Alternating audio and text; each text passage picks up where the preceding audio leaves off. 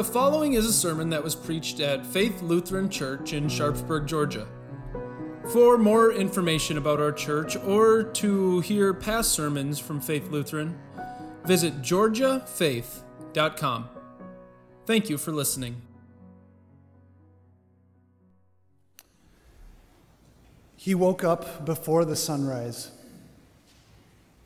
The whole camp was quiet.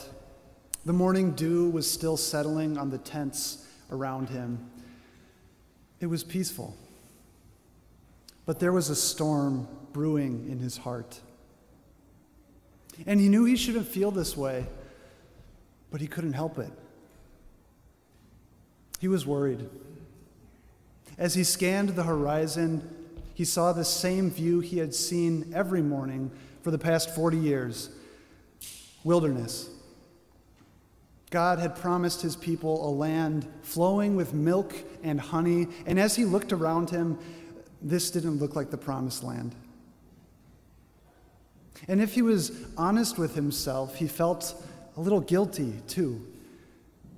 The events of the week played in his mind over and over again. That thing he had said to his wife, that he wished he could take back as soon as the words left his mouth. That heated argument he had gotten into with his neighbor, and really it was over nothing. And he also felt alone. Lately it felt like God was keeping his distance. They were down here in the camp, and God was up there on the mountain, but no one could approach him or talk to him or see him. And so with this storm of emotions in his heart, he went back into his tent. He started to wake his family, and they got up and rubbed the sleep from their eyes, and the whole family started out toward the middle of the camp. They reached the middle of the camp, and what welcomed them was the tabernacle, the church where they worshiped every day in the wilderness. And the little family watched with all the other families as the priest got in front of them and laid his hands on the goat. They watched as he sacrificed the goat, and they watched as he dipped his hands in the blood and sprinkled it on the people to remind them that they were forgiven. The father watched as the priest lifted up his arms, and as he did, he squeezed his wife's hand and he pulled his son and his daughter close. And the priest said, "The Lord bless you and keep you. The Lord make his face shine on you and be gracious to you. The Lord look on you with favor and give you peace." As the family walked back to the tent, the man felt a weight lift off his shoulders, and the storm that was raging in his heart was calm. And in its place, there was peace. He needed that blessing. And God knew he needed that blessing. God knew that there were many Israelites who had woken up that morning with a similar storm brewing in their heart. And so he gave his people this blessing for the priests to bless the Israelites with. And it's the same blessing we use at the end of our worship services. But have you ever wondered why? Why do we use this particular blessing when any old blessing will do? Today on this Holy Trinity Sunday, we focus on this blessing because it's unique. In this blessing, we find out who the Lord is. We can only understand who the Lord is when we understand what he's done for you. The blessing starts like this: "The Lord bless you and keep you." Now, I think the typical Israelite would have heard these words and thought, "Really? I'm blessed?" Because as they looked around and saw the wilderness around them, as they saw the dry, harsh conditions, as they saw how open they were in the open country, open to attack, I bet they didn't feel blessed at all. In fact, they were waiting for God's promises. And that's the thing about being in the wilderness. You can look around and you see all the things that are wrong. You see the things you don't have. You see the danger around you. And maybe that's how you felt in the past. Maybe that's how you feel today, this Sunday morning, that you're in your own wilderness, stuck, waiting for God's promises. But you know, it's remarkable how our present situations can make us forget our past so quickly. The Israelites only had to remember that not long before this, they were slaves living in Egypt. But God had delivered them. God had wrenched them out of Pharaoh's grip with his power and his might. And even after Pharaoh pursued them to try and recapture his slaves, God delivered his people once and for all. They wouldn't be hearing from Pharaoh and the Egyptians ever again. And ever since that day, God had been blessing and keeping his people. He had given them food to eat, a place to live, a place to worship him every day. And even if they didn't feel blessed, God had not forgotten his people. You know, it makes me think of my daughter. There are times where I hold her and I'm feeding her a bottle, and as long as the bottle is in her mouth, everything's okay. But as soon as I reach for something else, the bottle pulls from her mouth, and it takes a second, and her lip curls, and she starts to cry. And I sit there and I think to myself, if only she knew. If only she knew that I have her in my arm and nothing's going to happen to her. If only she knew I have her bottle right here. I have everything she needs. If only she knew. Dear friends, that's how your Father in heaven looks at you. As long as everything is going as planned, as long as I know where my food is coming from, as long as I get a good diagnosis, as long as I keep this job, then I'm happy. But as soon as one of those things disappears, well, that's when the tears start. And our Father in heaven looks down at you. He looks at his sons and daughters and he thinks, if only she knew. If only he knew. If only they knew that I am holding them in my arms. If only they knew I have exactly what they need and I will never fail to provide for them and take care of them. And that's the Lord who blesses you and keeps you today. He gives us everything we need in this life. He gives us food and clothing, house and home. He protects us through the soldiers who stand ready to defend us. He guards us through the angels he sends to watch over us. Even when we forget the care of our protecting Father, he never forgets. He always remembers to make the sun rise on his sons and daughters. If only we knew. Well, through this blessing, we do. The blessing continues. The Lord make his face shine on you and be gracious to you.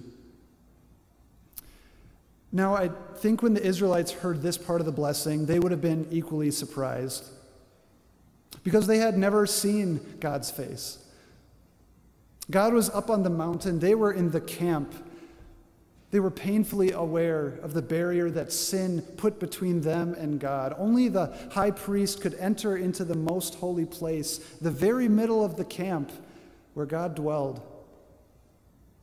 The Israelites couldn't approach him. They couldn't see his face. They had seen him in a pillar of cloud and a pillar of fire, but they had never seen his face. They saw how the mountain shook with God's power. They felt the tremor in the earth. But they had never seen his face. And so I wonder what they thought his face looked like. And how about you? What does God's face look like to you? When something goes wrong, what does God look like? When wars continue overseas, what does his face look like? When God takes away the person in your life or the thing in your life that makes you who you are, What does God's face look like to you? Is he angry? Is he vengeful? Do you picture a God who is bent on making your life miserable? Or when you fall into that sin again that you swore you wouldn't do, do you picture that God frowns at you and furrows his brow? I think most of us can remember a time where we did something wrong and our first thought is, what will mom and dad think? How will they react? What will the punishment be? How will I suffer? And the Bible tells us that God is perfectly just, that he can't stand sin. That's no secret. But that doesn't mean he wears an angry face. In fact, this blessing tells us exactly what God's face looks like. The blessing reads, "The Lord make his face shine on you and be gracious to you." His face shines on us. It's not a face of anger or wrath or revenge. God looks at each and every one of you, and he smiles. And we know this because he has sent his Son. He sent his Son, Jesus, to pay the price for our sin, to remove that barrier that once separated us from God. He looks at you and smiles, not because of what you or I have done, but because of what Jesus has done in our place. And so for the Israelite who had never seen God's face and struggled to imagine what God's love was like, he or she could look forward in faith to the coming Messiah, to Jesus, and to his sacrifice for their sin. And when you struggle, when the clouds cover God's face and you forget what he looks like, when you struggle to imagine how God feels about you, look at the face of Jesus. Look at the lengths he was willing to go to win you for himself. Because that's what grace looks like. And it's hard for us to imagine this grace fully. We can't really comprehend it in its entirety. Have you ever stood at the base of a waterfall? Have you stood there and felt its power in your bones?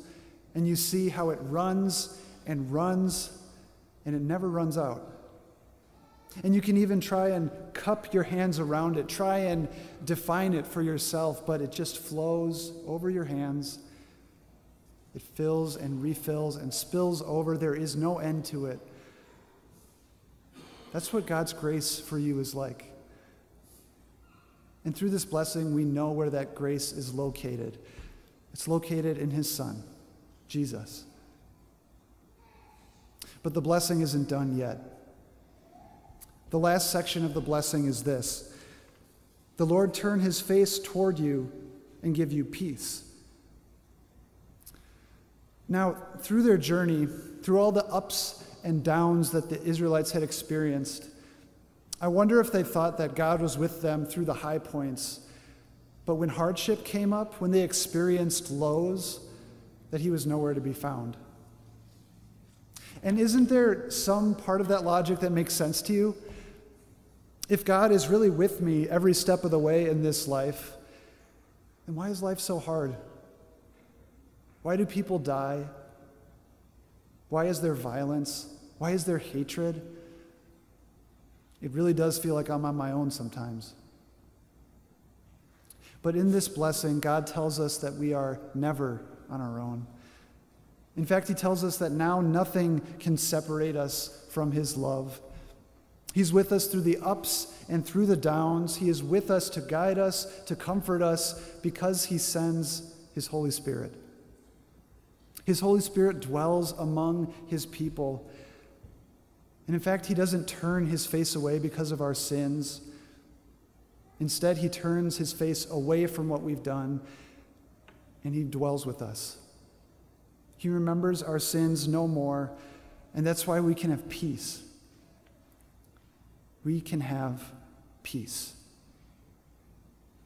When you and I think of peace, maybe we think of the absence of war or no more violence. To us, maybe peace means that everybody always gets along. But the Israelites had a different definition, a special take on this peace. They called it shalom. And to the Israelites, shalom means that everything is as it should be. Shalom is a peace that transcends our understanding. It's a peace that this world just can't take away. And so the war in Ukraine can't fight it. COVID can't weaken this peace. School shootings can't kill it. This peace lasts. Shalom means that it doesn't mean that pain and suffering won't be in your life, but instead it means that when those things do show themselves, you can rest in the assurance that everything will be okay. You can rest in the assurance that the Father will provide for you and protect you. You can know that the Son has paid for your life. He has bought you for himself with his own blood. And we know all this because the Holy Spirit is with us. He has created faith in our hearts. He gives us this peace, this shalom. We can be at ease. We can rest in the knowledge that everything we've done, things we've done that only we know, things that we think would make everyone else turn their face away, everything has been forgiven and forgotten. Because the triune God, the Father, the Son, and the Holy Spirit has taken care of your salvation. And so for the Israelite who woke up with a storm brewing in his heart, this blessing was for them. Because so often they would wake up and the devil would try and convince them that they had a different name. Liar, cheater, murderer, sinner. But God gives us this blessing, and when he does, he puts his name on his people. The Lord, the Father, the Son, and the Holy Spirit. And so every Israelite who thought they were alone, or who felt guilty, or was just worried, they could remember this blessing and remember who the Lord is and what they had done, what he had done for them. By now, you know who this blessing is all about. After all, his name is repeated 3 times, the Lord, the Lord, the Lord. But let's not forget who this blessing is for. It's for you. Every time the Lord's name is mentioned, you is mentioned twice as many times. And that's because everything the Father does, it's for you. And everything the Son does, it's for you. And everything the Holy Spirit does, that's for you too. It's for you at the end of this service when I say the blessing. This blessing is for you the rest of today and the rest of your week until you come back here again and hear the blessing once more. This blessing is for you and people like you who wake up with a storm in their heart. And this blessing is for you from now until you leave the wilderness and enter the promised land. Amen.